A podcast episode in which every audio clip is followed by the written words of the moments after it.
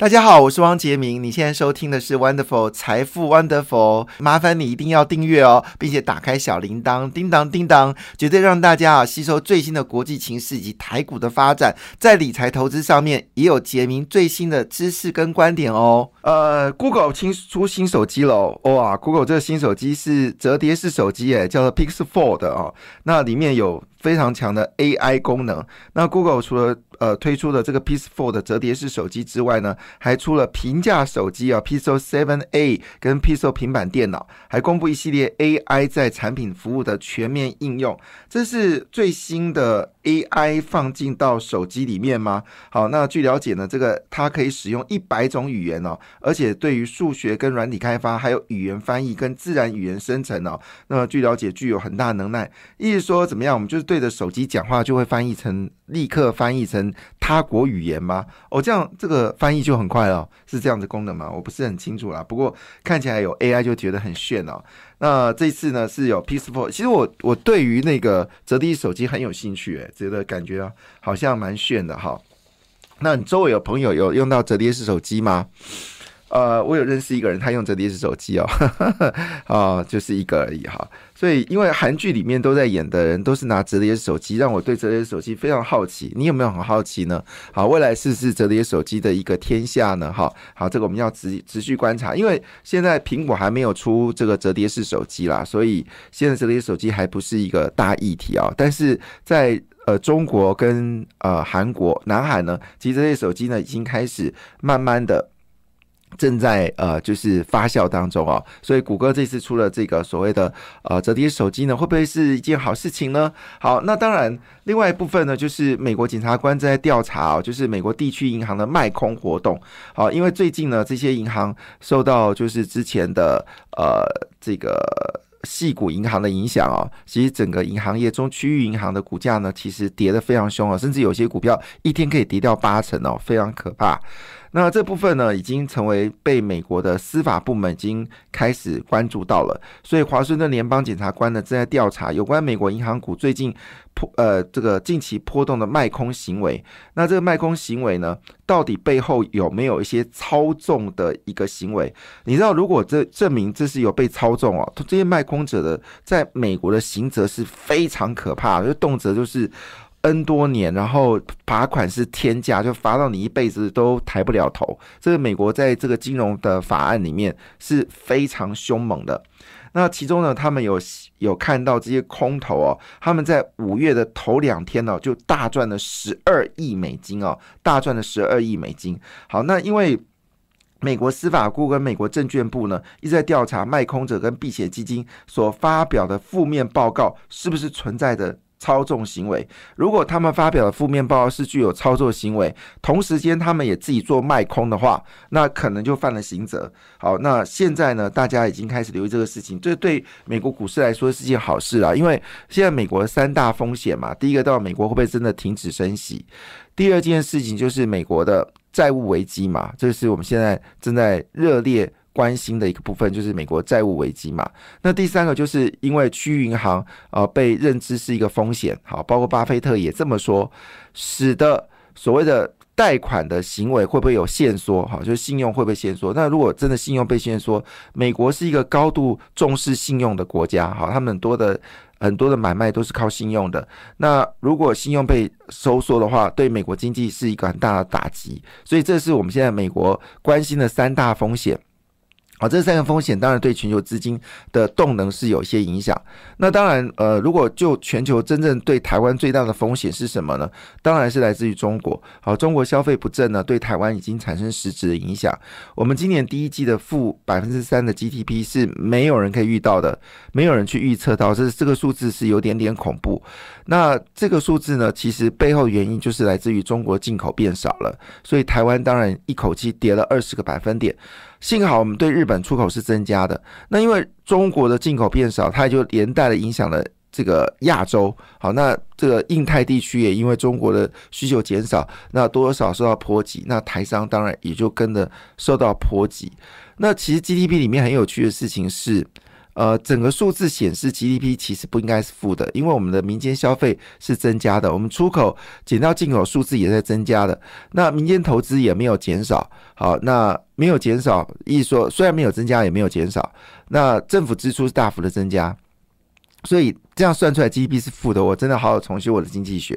好，这个 Anyway，好，这是我们说的整个，因为我们内需占我们 GDP 在六十八个百分点，而我们第一季的内需市场成长幅度超过百分之二，整个呃餐饮业的成长幅度超过两成，所以算算看 GDP 怎么会是负的？这个真的重修我的经济学，其实我觉得蛮奇怪的。好，哎，我们呃第一季的。呃，进口出口减到进口是增长的，比去年同增长。虽然整体数字下滑，但我们因为这是一个绝对数字，它不是相对数字，它这个绝对数字就是出口减到进口，就这么简单，它是一个绝对数字。所以这个数字明明是增加的，但是算出来 GDP 是负的。到底 GDP 正确的算法应该是如何？我我充满了好奇啊。好，当然。回到了就是整个美国股市场市场啊，昨天的美国股市呢是上涨的啊。那昨天除了道琼是平盘之外呢，标准五百指数是上涨了零点四五个百分点，纳斯达克上涨了一点零四个百分点，费半指数呢只是走高了一个百分点呢。那么东北亚股市呢，日本跟韩国股市都下跌，日本跌掉零点四一个百分点，韩国股市呢跌掉零点五四个百分点呢。欧洲股市也是全面修正呢，除了。呃，就是全面修正，但跌幅都还好了，都在零点五个百分点以下。印太股市有点转机了，印尼、印度、菲律宾是上涨的哈。好，这是我们看到整体在整个全球股市昨天的一个状态。那当然，呃，回到了就是昨天的美国股市里面呢，好，到底表现的如何？昨天的。呃，台积电呢是下跌的哈，但跌幅还蛮微弱的哈。但是呢，联电则是走高，这是在昨天让大家觉得非常庆幸的一件事情啊，就是呃，联电呢最近有些很多好的消息。呃，但是昨天美台积电公布的营收已经月增，已经增加，但是依旧下跌啊。这个当然就可能市场的气氛，因为我们公布了第一季的半导体，我们整个产值啊只有一兆零八十亿啊元。好，那今年呃第二季呢可能会跌破一兆，全年大概是四点三兆元，跟去年同期是跌掉十二个百分点，所以我们整个半导体。确实，在今年第二季，可能真的就是最惨的季节。不过，台积电已经先恢复动能啊。那但就要看今天的股票市场会不会反映台积电啊恢复动能。昨天虽然公布它配三块钱，但台积电还是很弱。大家都关心就是它在盘后的一个财报啊，财报出来了，台积电是上涨的哈。好，那今天的台积电会走高，也成为大家所关心的一个焦点呐。哈，好，不过半导体好消息是越来越多。今天最大好消息是联勇，好，那联勇说外资已经调到五字头啊，非常开心。好，那以目前整个局势来看的话呢，其实最关心的部分还是美国四月份的消费物价指数哦，CPI 是四点九个百分点，好，这是创下了两年来的新低哦。可是呢，月增率则是。大幅的增加啊，让市场有点担心，到底美国的这个通膨是不是真的降下来？因为年增是减的，但月增是大增的哦，所以已经有这个知名的。好，这个就是美国的联准局的官员呢，已经出来说话了哈。因为整个 CPI 并不是很清晰，好，所以大家对物价部分还是有担心哦。好，我们来看一下剔除能源跟食品价格的核心 CPI 年增率，从三月份的五点六下降到五点五个百分点哦，只降了零点一。可是月增率部分则是增加的。好，那到底通膨有没有降下来呢？好。那今天呢，在昨天其实最凶猛的股票就刚才讲的阿发贝哈，谷歌，因为它公布了呃新的手机以及新的伺服器的产能呃的商品，好，所以呢造成这个谷歌昨天股价呢是大涨哈。那但是呢很抱歉哦，这次它所推出来的 Pixel Fold 就是它的折叠手机呢，台湾并没有列为首波的开卖名单哦。那另外一部分呢，微软昨天也是上涨一点七三个百分点。呃，另外，思科呢要去印度设工厂，所以呢，呃，股价也是上涨的哈。所以昨天台积电是呃几乎是平盘呐，只下跌了零点一九个百分点。那联电呢则是上涨零点二五个百分点。中华电信公布了今年第一季啊赚了超过一块七哦，但是很抱歉，的股价还是跌了，跌了零点四一个百分点。那我们比较关心的，像 AMD 是上涨零二点零六个百分点。NVIDIA 辉达上涨一点一个百分点，应用材料上涨一点三八个百分点，高通也是上涨了零点六个百分点。所以跟台湾相关的产业是上涨的，就台积电是跌的。私人独憔悴吧？好，这到底是怎么回事哦？呃，台积电月增一点七个百分点，啊，联发科月减三十四个百分点。好，利空会不会在四五月消消失掉呢？成为大家所关心的焦点。那应该是没有问题嘛？至少看到台积电的月增已经在增加了。那么整个四月份的业绩公布出来了，上市柜营收呢正式失守三兆元哈，那也是五穷六绝的问题，可能还会持续发酵啊，所以五六月基本上是一个长期布局的好时间点，逢跌正在买方。昨天跟伺服器相关股票全部大跌，结果谷歌在昨天大涨，好，所以呈现的一个氛围是一个很微妙诡异的哈，就。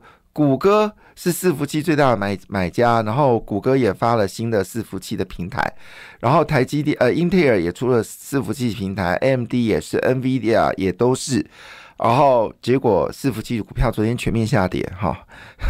这是什么鬼？好，当然这可能是因为业绩的关系啊。那换个角度来说，如果长期是看好的，那短线上的一个波动其实是没有必要去在乎的。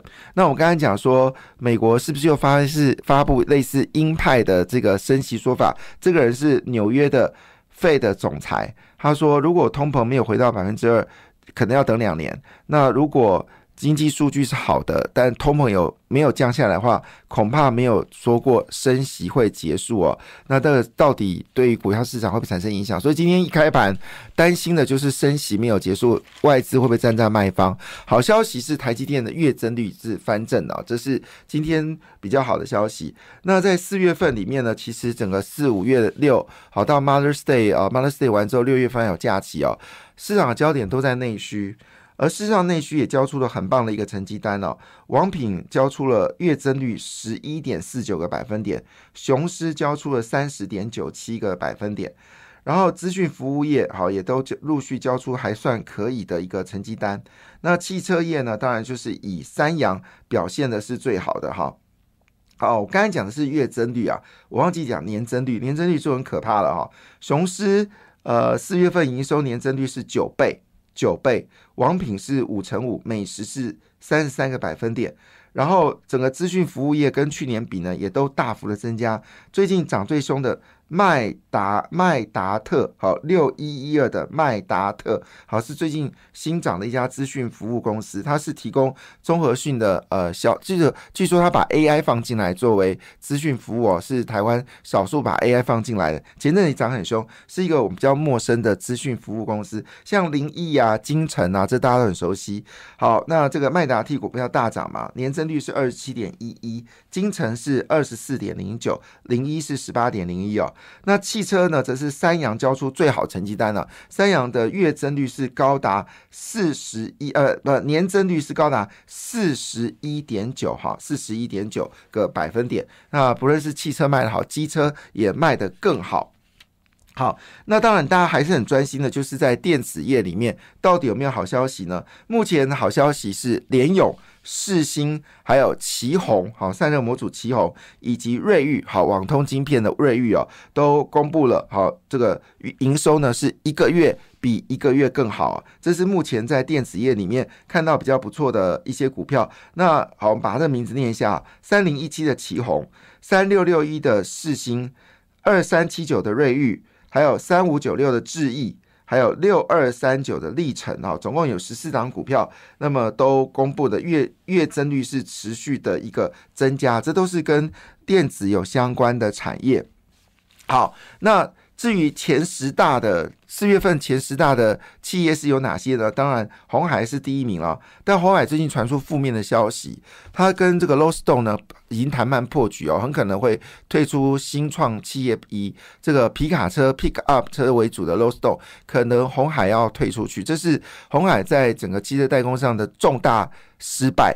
那另外呢，本来要替 Fisk 要生产 Peel，是今年就应该要下半年就要生产的，但因为电池的的解决方案一直没有办法解决，所以要拖到二零二四年甚至更晚。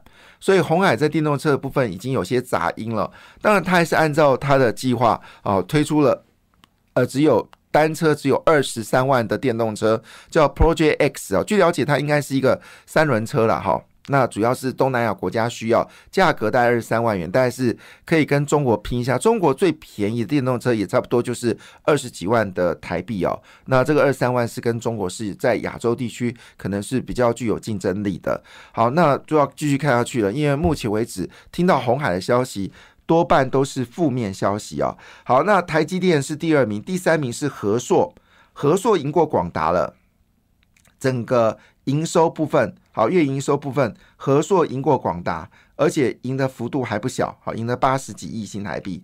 好，那这个人保是第四名，第五名，好，伟创第六名，好，台塑化、大连大、统一。跟日月光好是所谓的前十名，那统一呢取代联发科好进入榜内。那统一呢最近公布好消息啊，不论是统一超、统一好都有好消息，因为他们做食品的，物价上涨对于食品来说是件非常好的事情啊。统一超的业绩也不错。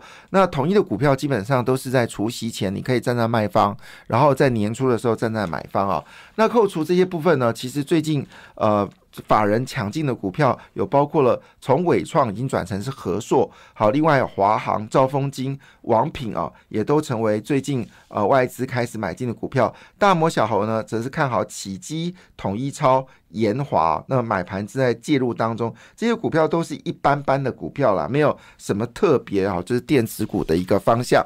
好，那当然以现在状况来说，呃，我们看到的事情是，今年的第一季呢，已经金融业已经按慢慢的恢复正常了，获利已经有高速成长，成长幅度都也相当的惊人了。那最好的消息是，台积电重返月增，联电好传出跟汽车业有很强的结盟，感谢。你的收听也祝福你投资顺利，荷包一定要给它满满哦！请订阅杰明的 Podcast 跟 YouTube 频道财富 Wonderful，感谢谢谢 Lola。